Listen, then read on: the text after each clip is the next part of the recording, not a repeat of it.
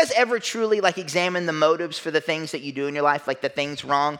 Um, I know that there's oftentimes I, I do something and I think that I'm doing somebody else a favor, or at least I convince myself of that. One of the greatest examples, I haven't shared this in a while, um, it makes me look so bad, but my first year of marriage, my wife and I, we kept everything kind of separate financially in the beginning. She had a house that we were working on selling, she moved into our house, and um, there was things that kind of took place that, that put me in a financial bind. And I didn't want to burden my beautiful wife, and she was already stressed stressed out about marriage and we're blending a family. And, you know, I'm incredibly noble. And so um, I didn't tell her how much I was struggling financially and the things that had taken place because I'm a good man, I'm a good husband, right? And so I totally lied to her for almost a year straight. Um, not a great, healthy way to start off a marriage, right? But I convinced myself that I was doing her a favor. It was all for her. It was all for her. Really, it was all for me, right? I didn't want to swallow my pride. I didn't want to be honest. I didn't want to be open about what was going on. And even though through all of that, through all of that, day in and day out, I said, This is for her. This is for her. It was for me. It was for me all along. And until finally I was so cornered with debt collectors, I had no choice but to be honest. Um, and that was the best thing, right? That was, the, that was the thing I should do. But believe it or not, you know, when we make those decisions, almost every single bad decision we make at the center of it is selfishness. And when i looked at that decision it was, it was purely selfishness right? It was a self-centered thing to do. No matter how much i tried to convince myself and her at one o'clock in the morning when i told her about it that it was all for her no matter how much i tried to do that the truth of the matter is it was all for me. And when we do these things in our lives that, that's the case. It's self centeredness, it's selfishness that we do. Even if we go back to the very beginning, the original sin in the Garden of Eden, we can look at that. And if you've been in church, you're like, it was disobedience, right? They ate the apple. It was self centeredness, it was selfishness, it was pride. They convinced themselves that they knew better than God and that they wanted to be like God and, on all of these things. And they began to have this inward focus. And that inward focus in that moment is what led to their downfall. Because our bad decisions, again, they're often self centered. And so it stands to reason stands to reason that as we heal and grow, and, and, we're all in here to heal and grow for something, you know, some of us, it, it may be some type of, of substance addiction. Um, others, I mean, it could be abuse or self worth or, or, any number of things. But as we stand and endeavor to grow, if these bad choices, these things that we've done over here, are a result of some type of selfishness, then it stands to reason that one of the remedies, aside from pursuing Jesus, is to begin to have this outward expression of love, this outward expression of concern, that we stop looking at our own desires and begin to look outwardly in every avenue, in every area of our life. I know for me, nothing could be more true that I had so much brokenness and I justified so much of my brokenness because I was victimized and that was real. Like this happened to me.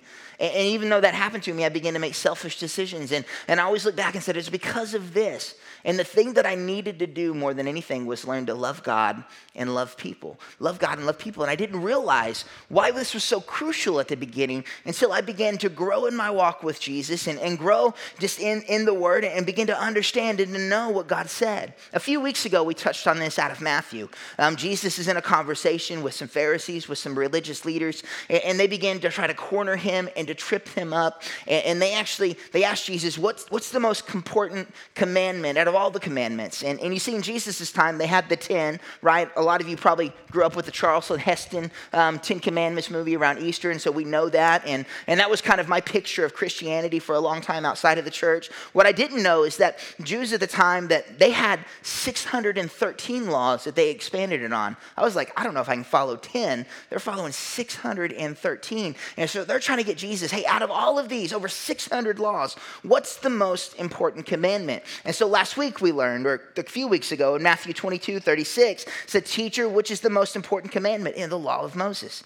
Jesus replied, You must love the Lord God with all your heart, all your soul, all your mind. This is the first and greatest commandment. And a few weeks ago, we learned that that's faith in action, right? If we're going to put our faith and our trust in Jesus, the only response to that faith, putting that faith in the action, is to love God with everything. Like that makes sense.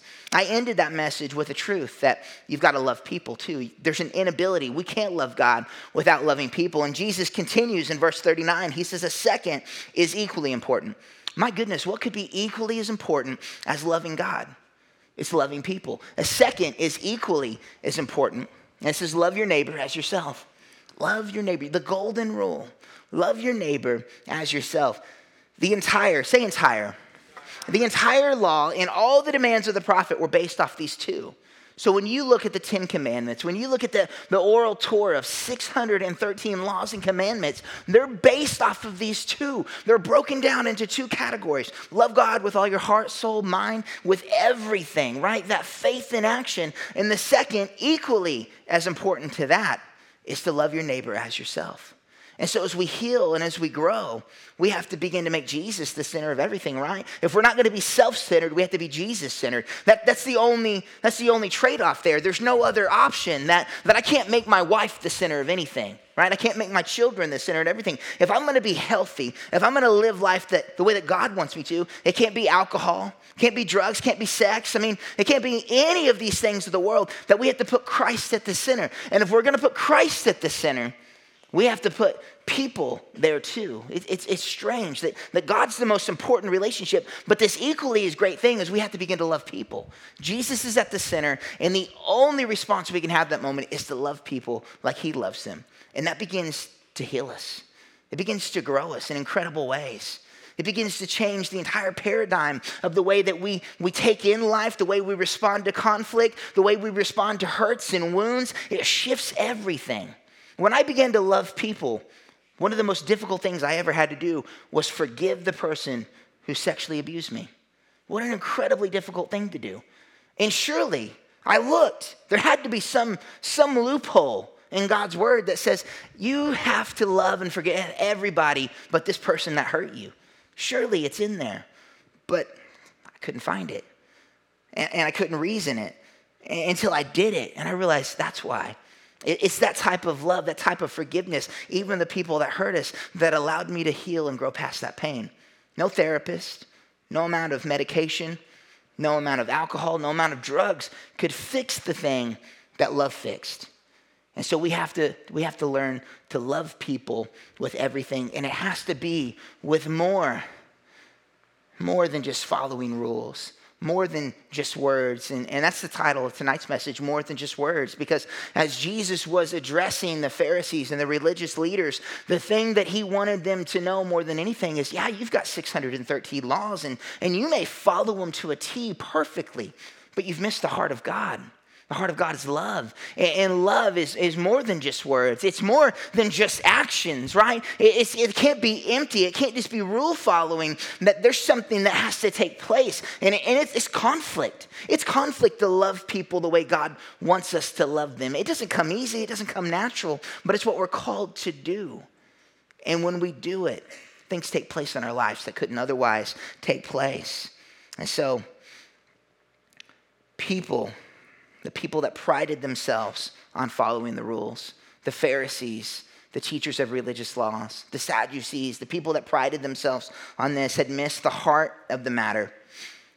They were all truth and no love.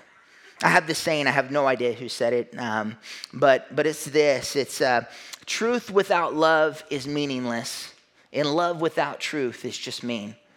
And what the Pharisees had done, and, and what some of us tend to do, is we become so legalistic about following rules and, and doing what's right that we miss, we miss heart, right? We miss God's heart. And we just come across again as legalistic, as mean, as judgmental, whether it's extended on other people or even ourselves. I mean, I don't know if you've been there, but, but I've turned that inward where I have all these rules and these expectations, and if I don't do this right, how could God ever love me and or anything else? And it's just such a mess and it's such a wreck because it's all truth, no love. And it's just mean, and we have to realize that, that God is absolutely all truth. I mean, God, He has this expectation that we live life a certain way, right? We can't discount that or discredit it or dismiss it in any way, but we can't miss the heart of God. The heart of God is, I know you're a broken people, but I'm going to love you anyway. So I want you to be redeemed. He sent his son for that very reason. And we can't live life any differently. That, that we've got to operate in truth, but we have to operate in love. That we have to have both because he's all truth, all justice, and he's all love. And we have to be more than just words. We have to endeavor to, to put this into action. We've got to, to, love people when it's hard, when it's difficult, to forgive, to grow, to pursue. Otherwise, we'll never heal. Otherwise, we're trapped. Otherwise, we're in the exact place that the enemy wants us to be stuck in our pride, stuck in our sin, far from God, separated from his plan and from his purpose. And it's not about keeping 613 commandments, it's not about trying to follow all the rules, it's about trying to follow the heart of God. And we got to recognize first and foremost that God's commanded us to love him with everything. And when we begin to love him with everything, then we're free to love God's people with everything. We're, we're free to recognize that even those broken people, even those people that have hurt us, we've got to love them well. We've got to love them well. I want to share with you guys tonight out of the book of Galatians. we will almost exclusively be in Galatians tonight. It's Galatians 5. Galatians was written by the Apostle Paul. It was rich, written to a group of churches in the area of Galatia. I have no idea where that is. It's not in Oklahoma. Um, but he wrote this letter to them um, because they were dealing with some things. So, Paul, he reached Gentiles. Gentiles are not Jews. Um, and then he had some Jews kind of interfering with what he was doing. And so, as these churches that, that Paul started in the book of Acts were kind of taken off, there was conflict because you had, at this point, you had just as many Gentiles, non Jews, following Jesus as you did Jews. Well, all of these Jews had grown up the same way. They had to follow 613 laws. Like, that was a big deal. That defined whether or not you were a good person or not. Again, they were all truth, no love. They were just mean. They were racist. they were all sorts of things that, that missed the heart of God. Like we would just be dumbfounded at this point in our lives to, to see this and to think that it even came from God, the way they had twisted things up and how they had missed it. But, but here they are. Here's the region of Galatia, and they have these Jews coming in, and they're telling these Gentiles, these Christians, these Jesus followers, hey, I know that you guys are following the teachings of Jesus, but you need to do this stuff too. Like, you need to be circumcised. You can't eat food like that. You've got to follow all these rules. Like, these people are dirty. Don't eat with them. I mean, they're, they're sinners. You need to separate yourself. You guys ever experienced that in the new church? Like, that was one of the things that kept me out of church for such a long time, was this type of mindset. It's been going on for a long time, but, but that's what they were trying to bring in. And so Paul, he steps up and he's like, we got to put a stop to this. Like you're missing it. You're going backwards. Like Jesus came up, came through, I mean, not to abolish the law, but to kind of set us free and to help us to recognize the heart of God. And the same truth that Jesus showed up to, to express, the same truth that Paul later tried to, to help them to recognize, is the same truth that we need to recognize tonight in our lives that, that we need to do what's right, but it needs to be centered around love. And so in Galatians, Galatians 5, um, verse 3. Um, here's Paul. He's talking to them and he's dealing with these untruths. And he says, I'll say it again. If you're trying to find favor with God by being circumcised, you must obey every regulation in the whole law of Moses. For if you are trying to make yourselves right with God by keeping the law, you've been cut off from Christ. You have fallen away from God's grace. Basically, if you're trying to find favor with God by being circumcised, then, then you, you have this idea that you can be good enough to be saved. I mean, that's where they were missing it, right? And, and that's where we miss it. And, and it leads to this trap of legalism where, where two things happen. One, we convince ourselves that we're not good enough for God's grace. And I've been there, and then we're dragging our past around with us, right? Because when we don't love other people, we can't love ourselves. And so that's one of the things that we've got. And then we've convinced ourselves that the people around us that are missing it, that they don't deserve our love. They don't deserve God's love. They don't deserve grace or forgiveness. And we begin to categorize people as they, they need more than me. I'm better than them. And we begin to miss all of it. And then we're bitter and angry and we know better than God and we're, we're puffed up with pride and, and, and, we, we miss God's heart. And, and Paul's saying, if you're trying to live that way, you're not getting it. You're cut off. You're cut off. You've fallen away from God's grace. If you're trying to be good enough or expect somebody else to be good enough to deserve God's love, and again, as Jesus followers, we have the heart of God in us. And so at the same time, we're saying if they've got to be good enough for God's love, they've got to be good enough for your love. They have to earn it. That bar is too high. I, I, can't, I I can't do enough for my wife. I screw up too much. I need grace from her. She needs grace from me. We need grace from each other. If I haven't ticked you off yet, it's coming. It's coming. Guarantee it. Because that's me. I'm imperfect. And we need to operate this way so that we can grow together and pursue God in a healthy manner. He goes on, he says, But we who live by the Spirit. Well, who's that? It's Jesus followers. That's Christians. That's every single one of us in this room that would call upon the name of Jesus and declare him to be Lord. That, that we can't do that. But we, but we who live by the Spirit eagerly wait to receive by faith, say by faith, by faith, the righteousness, say righteousness, that God has promised to us. That, that it's not something we earn. When we talk about love, when we talk about God's love, not worldly love, there's not a single person in your life that should have to earn your love. They may need to earn your trust, they don't need to earn love. We're supposed to freely give it. That's the expectation that if we're going to follow God, love God with everything, love people like yourself, that the expectation there is that if Jesus is in your heart, you love freely every broken person that crosses your path. You don't have to trust them, you don't have to put yourself in dangerous situations, but your heart towards them should be one of love. But we who are led by the Spirit, who eagerly um, wait to receive by faith the righteousness that God has promised. For when we placed our faith in Jesus Christ, there is no benefit in being circumcised or uncircumcised. Paul's saying we're recognizing that we're all broken. We all equally need Jesus. We all equally need grace and forgiveness and mercy. That, that we're, we're on the same playing field here. That's one of the things I love about recovery is that there's people in this room right now that come from business backgrounds, and there's people in this room that were probably on the streets a few weeks ago. Praise God that we're able to come together and recognize that we need the same Jesus, we need the same love, the same mercy, the same forgiveness, and we can worship the same God in the same room and sit on the same row in the same church. How beautiful is that? That's what Paul's saying. That's what we recognize as Christians. That's the church. And we can't lose sight of that. And if you're looking at somebody like they don't belong here, you're missing it.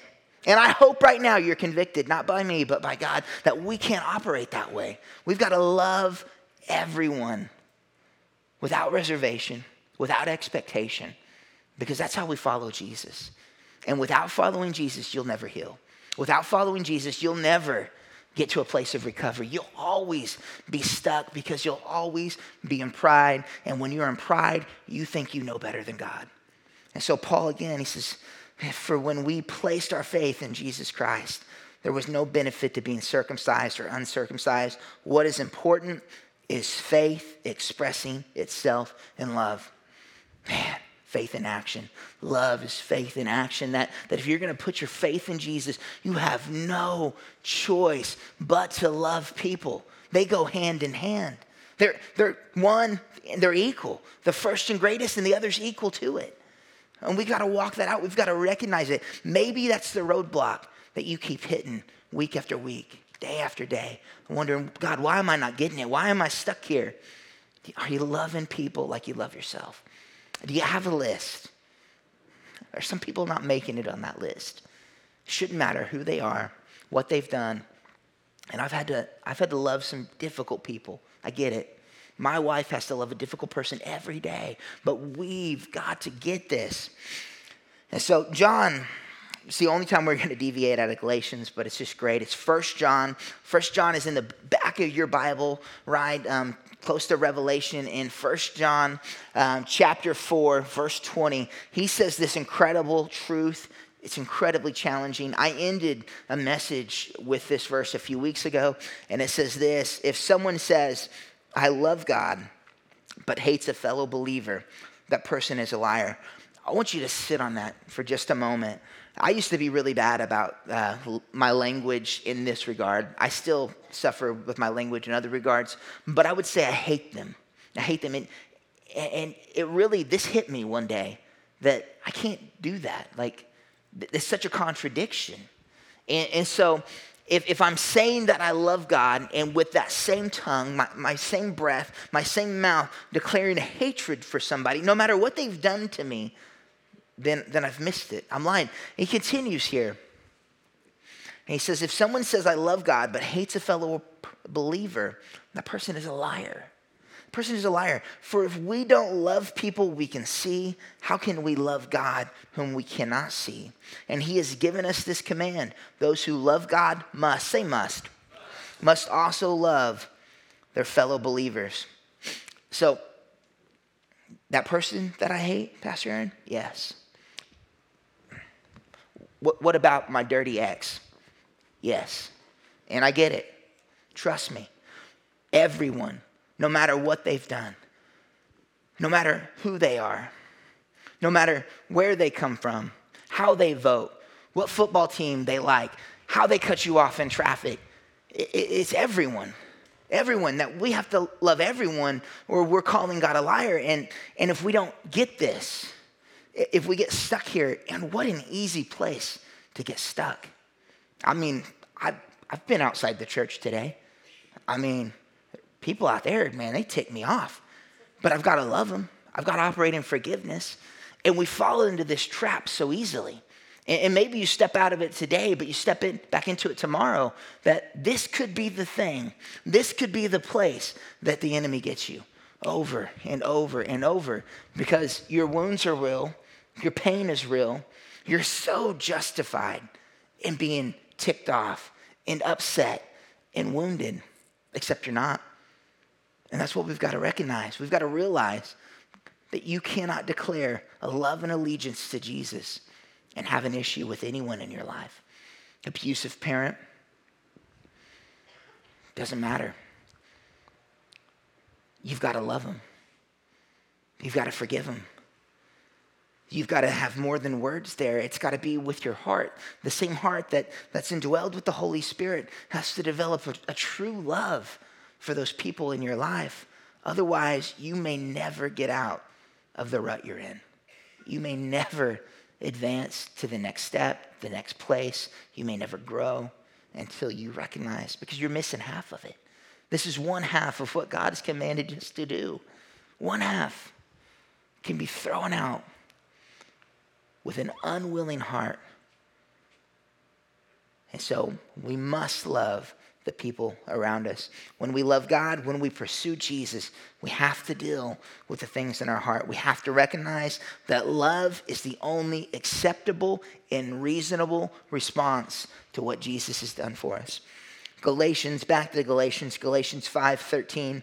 Um, so picking up just a little bit farther, same chapter, just a little bit farther in Galatians. So this is still Paul. He's still addressing the same things. Um, and he says, For you have been called to live in freedom. Here in verse 13, um, my brothers and sisters. Well, freedom from what? Freedom from the law, right? That's what he's telling them. Hey, don't mix covenants here. You're not under the law. You've been called to live in freedom. It's not about how many rules you keep. That's not what makes you right. That's not what makes you perfect. It's your heart your heart that loves God, your heart that loves people. And so, for those of you who've been called to live in freedom, again, that's us as Christians, as Jesus followers, um, but don't use your freedom to satisfy your sinful nature. Instead, say instead, instead, use your freedom to serve one another in love. For the whole law can be summed up in this one command love your neighbor as yourself. So here Paul is echoing Jesus' sentiment in Matthew. And he's saying, you, You've been set free from this expectation that you've got to do everything perfect and maintain every detail of the law in order to be counted righteous. You've been set free from that. But don't use that freedom to, to fulfill your sinful nature. Use that freedom to love people around you. And I love it because sometimes loving people is messy. I, I can't keep all the laws sometimes and love people. I just can't. There's, there's things that we do, right? That, that, that it, gets, it gets chaotic. I can't even always hold to the same expectations from one relationship to another. Sometimes there's gray areas. And if we become so legalistic, we begin to miss it. And we've got to recognize, we've got to recognize that we've got to use this freedom to love and to serve the people around us. For the whole law can be summed up in this one commandment love your neighbor as yourself. But if you are always biting and devouring one another, watch out. Beware of destroying one another. If you're going around with that, that attitude, that anger, the bitterness in your heart, this is you. Watch out. Be on guard. you may be poisoning your own well. You may be robbing from yourself day in and day out and getting angry at the people around you. So spiteful. I can't believe they've done that. Can't believe they did that. And you're, you're messing yourself up. And so he's saying, watch out. Love people around you. Love your neighbor as yourself. And so if you're in here tonight, man, you may be thinking right now, that's easy. There's not 613, right? Just two. I can do that. Man, I got off easy. Did you? I mean, I, sometimes I wish I could just go back to following 600 laws, man. That'd be then, then dealing with people. That's hard, right? But I think it's meant to be hard. It's meant to be challenging. I mean, Jesus, I mean, he said, man, take up our own cross, right? Bear our own burdens. Figuratively, he did it literally. And so it's not meant to be a cakewalk, and, and Christianity is not meant to be easy at every turn. But man, if you want the results, if you want the, the life, if you want the promise, you got to be willing to get dirty. You got to be willing to do whatever it takes to have the hard conversations, to look at yourself in the mirror and say, It's me he's talking about. I've been unwilling, been unwilling to love my mom, been unwilling to love my dad, I've been unwilling to love my ex, been unwilling to, to love the people in my life. And, and maybe that's you where you've just got to have that hard conversation and, and recognize that I may be, maybe wishing I could follow 600 laws, but I've been presented with two, and, and I want to heal. I want to grow. I want to pursue what God has for me, and I'm going to do everything I can to walk in forgiveness and love those that have hurt me to love those that don't deserve my love. And so, if love for God and people sums up the entire law, if that's what we're called to do, how do we find success? Point number one is this let the Holy Spirit lead you in love. Hey guys, right now, Caleb's sitting in the back. He's like, He's like, man, it's like 10 till. Aaron just started point number one. Um, he's thinking about throwing something at me right now. Uh, he's angry. You guys pray for him. Help him. Help him to love me in this moment. Caleb's a, is a systems guy, and, and for some reason, God placed him with this chaotic guy I don't even know what's going on half the time. Um, I'm baptizing these two yesterday on Sunday, and, and, I'm asking my wife, did they get married yesterday? I don't even know what day it was. love you guys, but that's, that's the world I live in. Let the Holy Spirit lead you in love. That's point number one. Um, God did this because, I mean, if he just told, if he just told me, Aaron, I want you to love people, fail, 10 times out of 10, I'm gonna fail. Um, I, I, haven't always been this way. I'm an angry person by nature. Um, I'm, I'm just not. I'm not, I'm not a compassionate person. I'm not sympathetic. I'm not empathetic. Those are not qualities that I naturally have.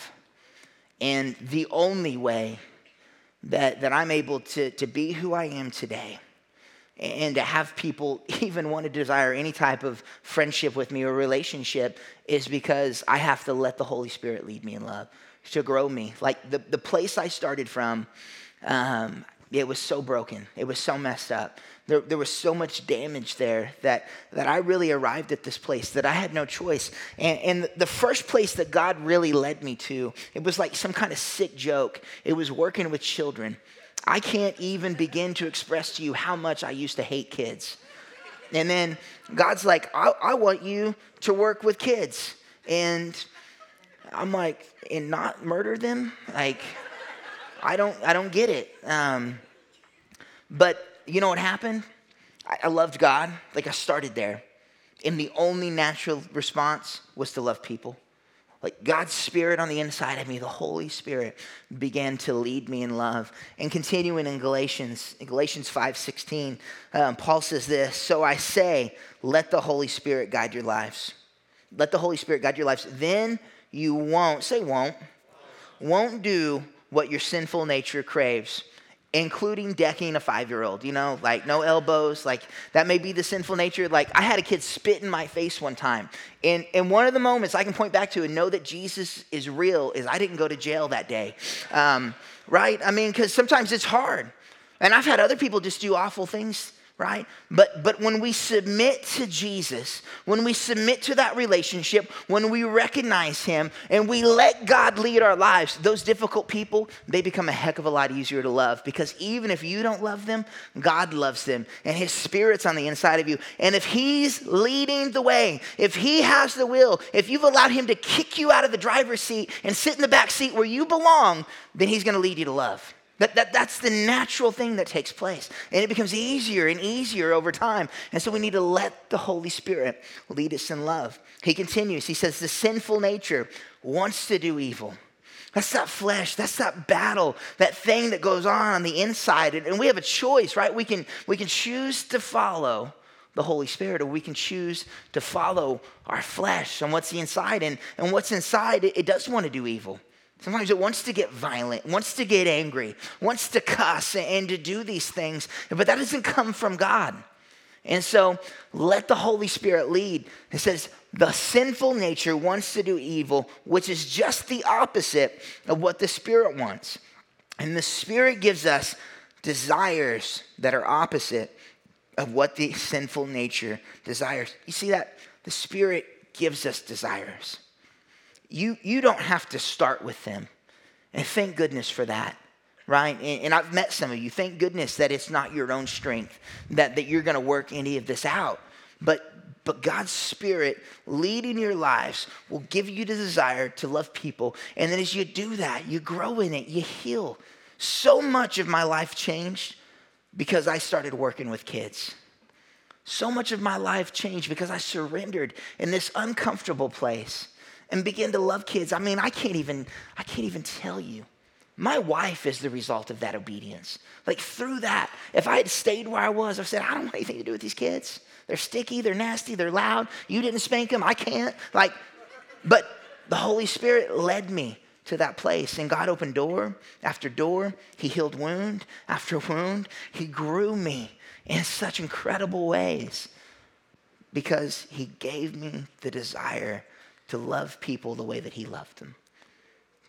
And through that, my life was turned upside down. My life was changed. And I can't even begin to express how much I love kids today.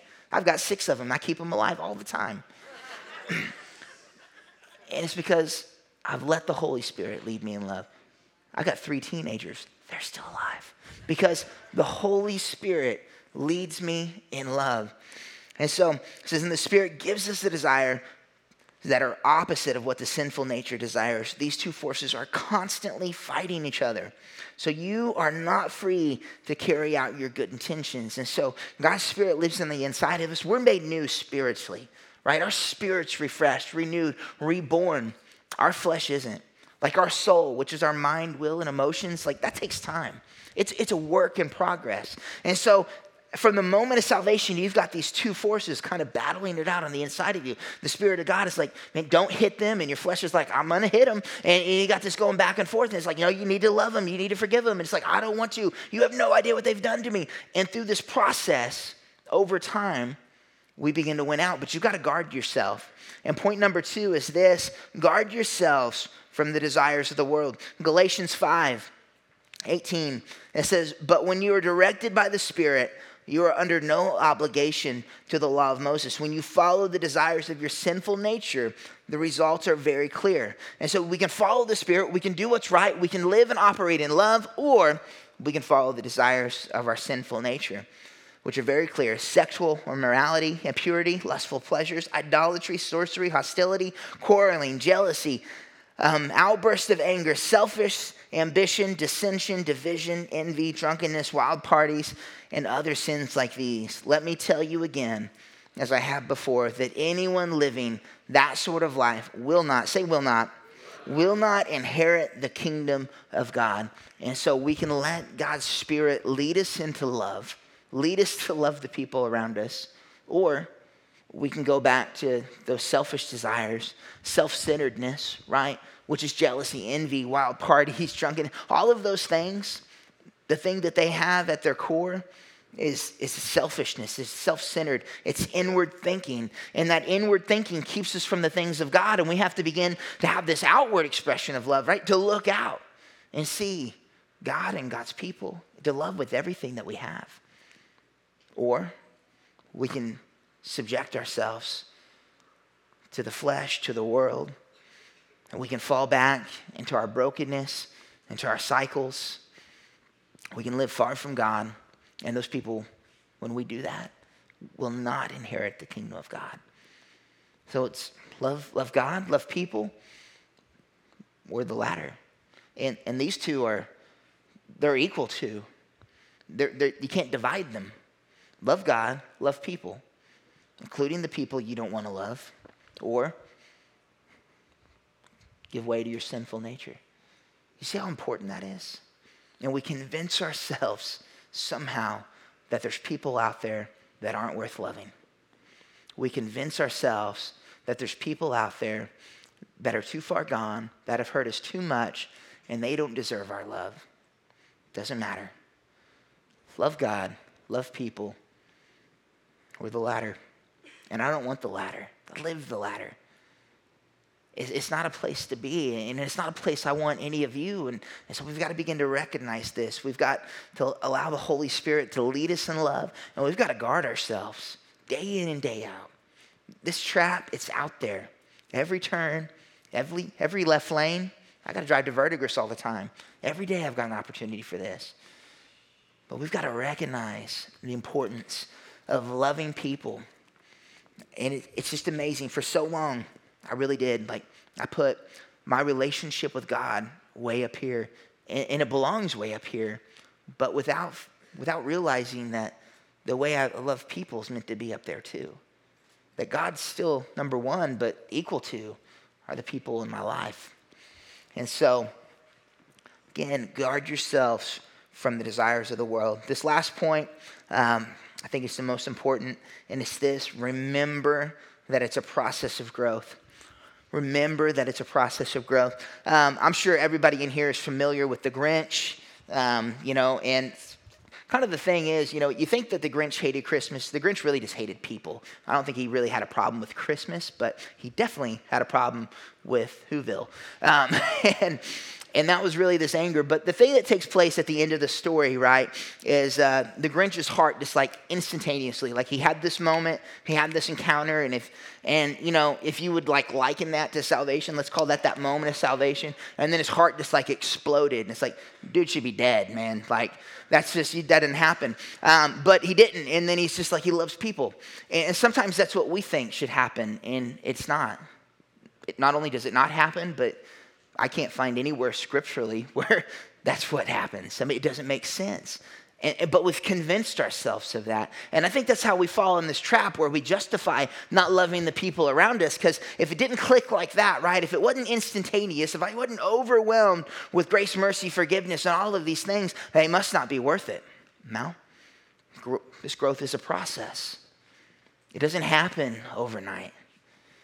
You don't just wake up one day and have the stirring and conviction and love and desire for people in your world that matches that of God. It's day in and day out. You'll never get it on this side, but you pursue it every day, every morning. And that's the goal. That's the pursuit. But it is a process of growth. I was having, I think it was last week, conversation with my sister. Um, my sister and I are, are so much alike in, in every way, except one. I'm very outgoing and she's very introverted. Um, and it's really funny just to watch our lives play out because um, I tend to have more people in my circle than her. And she's like, I don't get it. Like, you're just as hateful as me, but people seem to like you. And I'm like, I just smile. Like, tell people mean things with a smile. And, but the thing that we were talking about is, is how we grew up. And I just want to say this my dad watches this. And so, dad, this is not an affront to you as a parent. You're a great parent. I love you. You did a great job. But we, we grew up in a different type of household. I, saying I, I was proud of you, that wasn't a part of the conversation. It was like unspoken. My dad loved me. We knew that. But that wasn't a thing. Hugs were not common, right? I loves you. That, that wasn't common. And so what happened is my sister and I, um, we grew up very aggressive in nature, very angry, like by default and um, like all of these things of like again empathy and sympathy like that wasn't something that we came into adult life with it just wasn't it, it was something that truly through the work of God had to take place where, where I was moved emotionally. And by last week, I mean, you guys did something incredible for me at the end of service. And, and just my sister, she's like, You cried. I can't believe you cried. Like you, she, she never would have thought, because 10 years ago, stone cold, I wouldn't do that. And I remember as I was growing in the Lord, man, just this incredibly stupid movie, animated movie. This father makes this sacrifice for his little girl. And I remember weeping. It's freaking Pixar. I'm supposed to be a man, right? Like, what happened? Like, this isn't me. It's, it's God moving, right? Growing stuff in us. And it's a process. And, and, and every year, every year, I love to learn people better, love, to, love people better than I did the year before. I'm, I'm able to, to empathize and, and, have sympathy in ways that, that I didn't know. And what started as, as loving precious kids, I'm, I'm able to love broken people in my life and people that, that don't deserve it and, and people that do deserve it. I wasn't able to love them either, right? And to have this heart of compassion where, where I'm moved to action. And, and through all of it, God's healed me so much. And, and that's what it's about. It's about more than words. It's about more. I could stand up here and I could tell everyone, I love you so much. How empty and meaningless it could be, though, if the heart wasn't there. The heart that, that God's given me that, that burdens me with the people around me. And that's where we need to get. And so maybe you're in here today and, and you're just, you're far from God, you're far from this, and it seems unattainable. I want you to know that it's a process of growth. And Galatians 5 22 through 23 it says this, but the Holy Spirit produces this kind of fruit in our lives love, joy, peace, patience, kindness, goodness, faithfulness, gentleness, and self control. There is no law against these. A couple things to notice every single one of those is an outward expression. There's nothing, nothing selfish or self centered about them, and they're so good. Love, joy, peace, patience, kindness, goodness, gentleness, faithfulness, self control. They're outward expressions of, of God's love, and they're things inside of us that, that have to be cultivated. And if you've ever grown anything, you know that it's cultivated through, through care, through nurturing, and an investment. And, and as you make an investment in God's word, in your relationship, these things grow inside of you. And you can't resist it. You've got to give into it. Because the more you resist it, the longer you're keeping yourself from all that God has from you.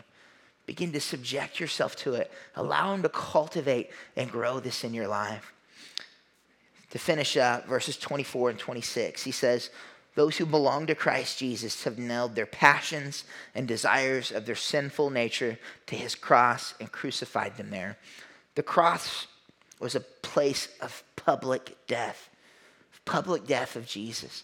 And as Paul's talking about this, he's saying your, your, your sinful natures, my sinful natures, those desires that keep us from this type of love deserve a public execution. That, that we lay them out there, we stop hiding behind them, and we say no more. And they become dead parts of our lives the anger, the hatred, the unforgiveness. You, you nail those things to the cross and say, No more will I allow you to control my life.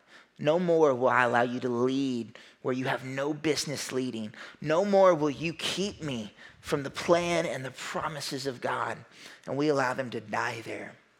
And we allow God's love to fill our hearts and to lead our lives.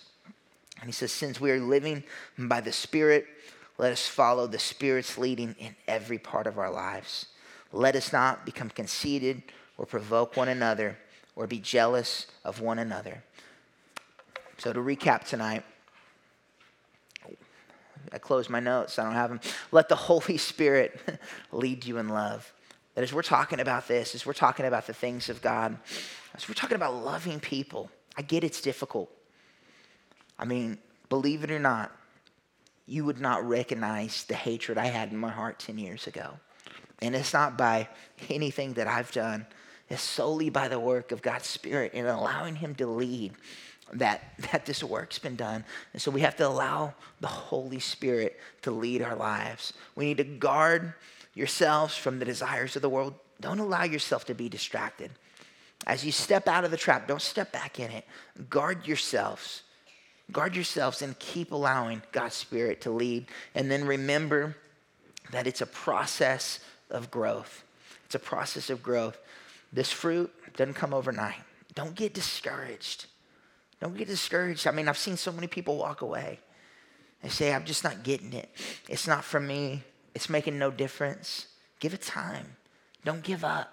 Keep allowing God's Spirit to lead. Keep allowing that fruit to be cultivated in your life. Everything we talked about tonight, it's centered, it's centered around God's love. God's love being on the inside of us in our heart. And there's only one way to get that. It's by accepting Jesus. And so if you're in here tonight and you've never done that, it's by recognizing a couple things. One, that you can't save yourself.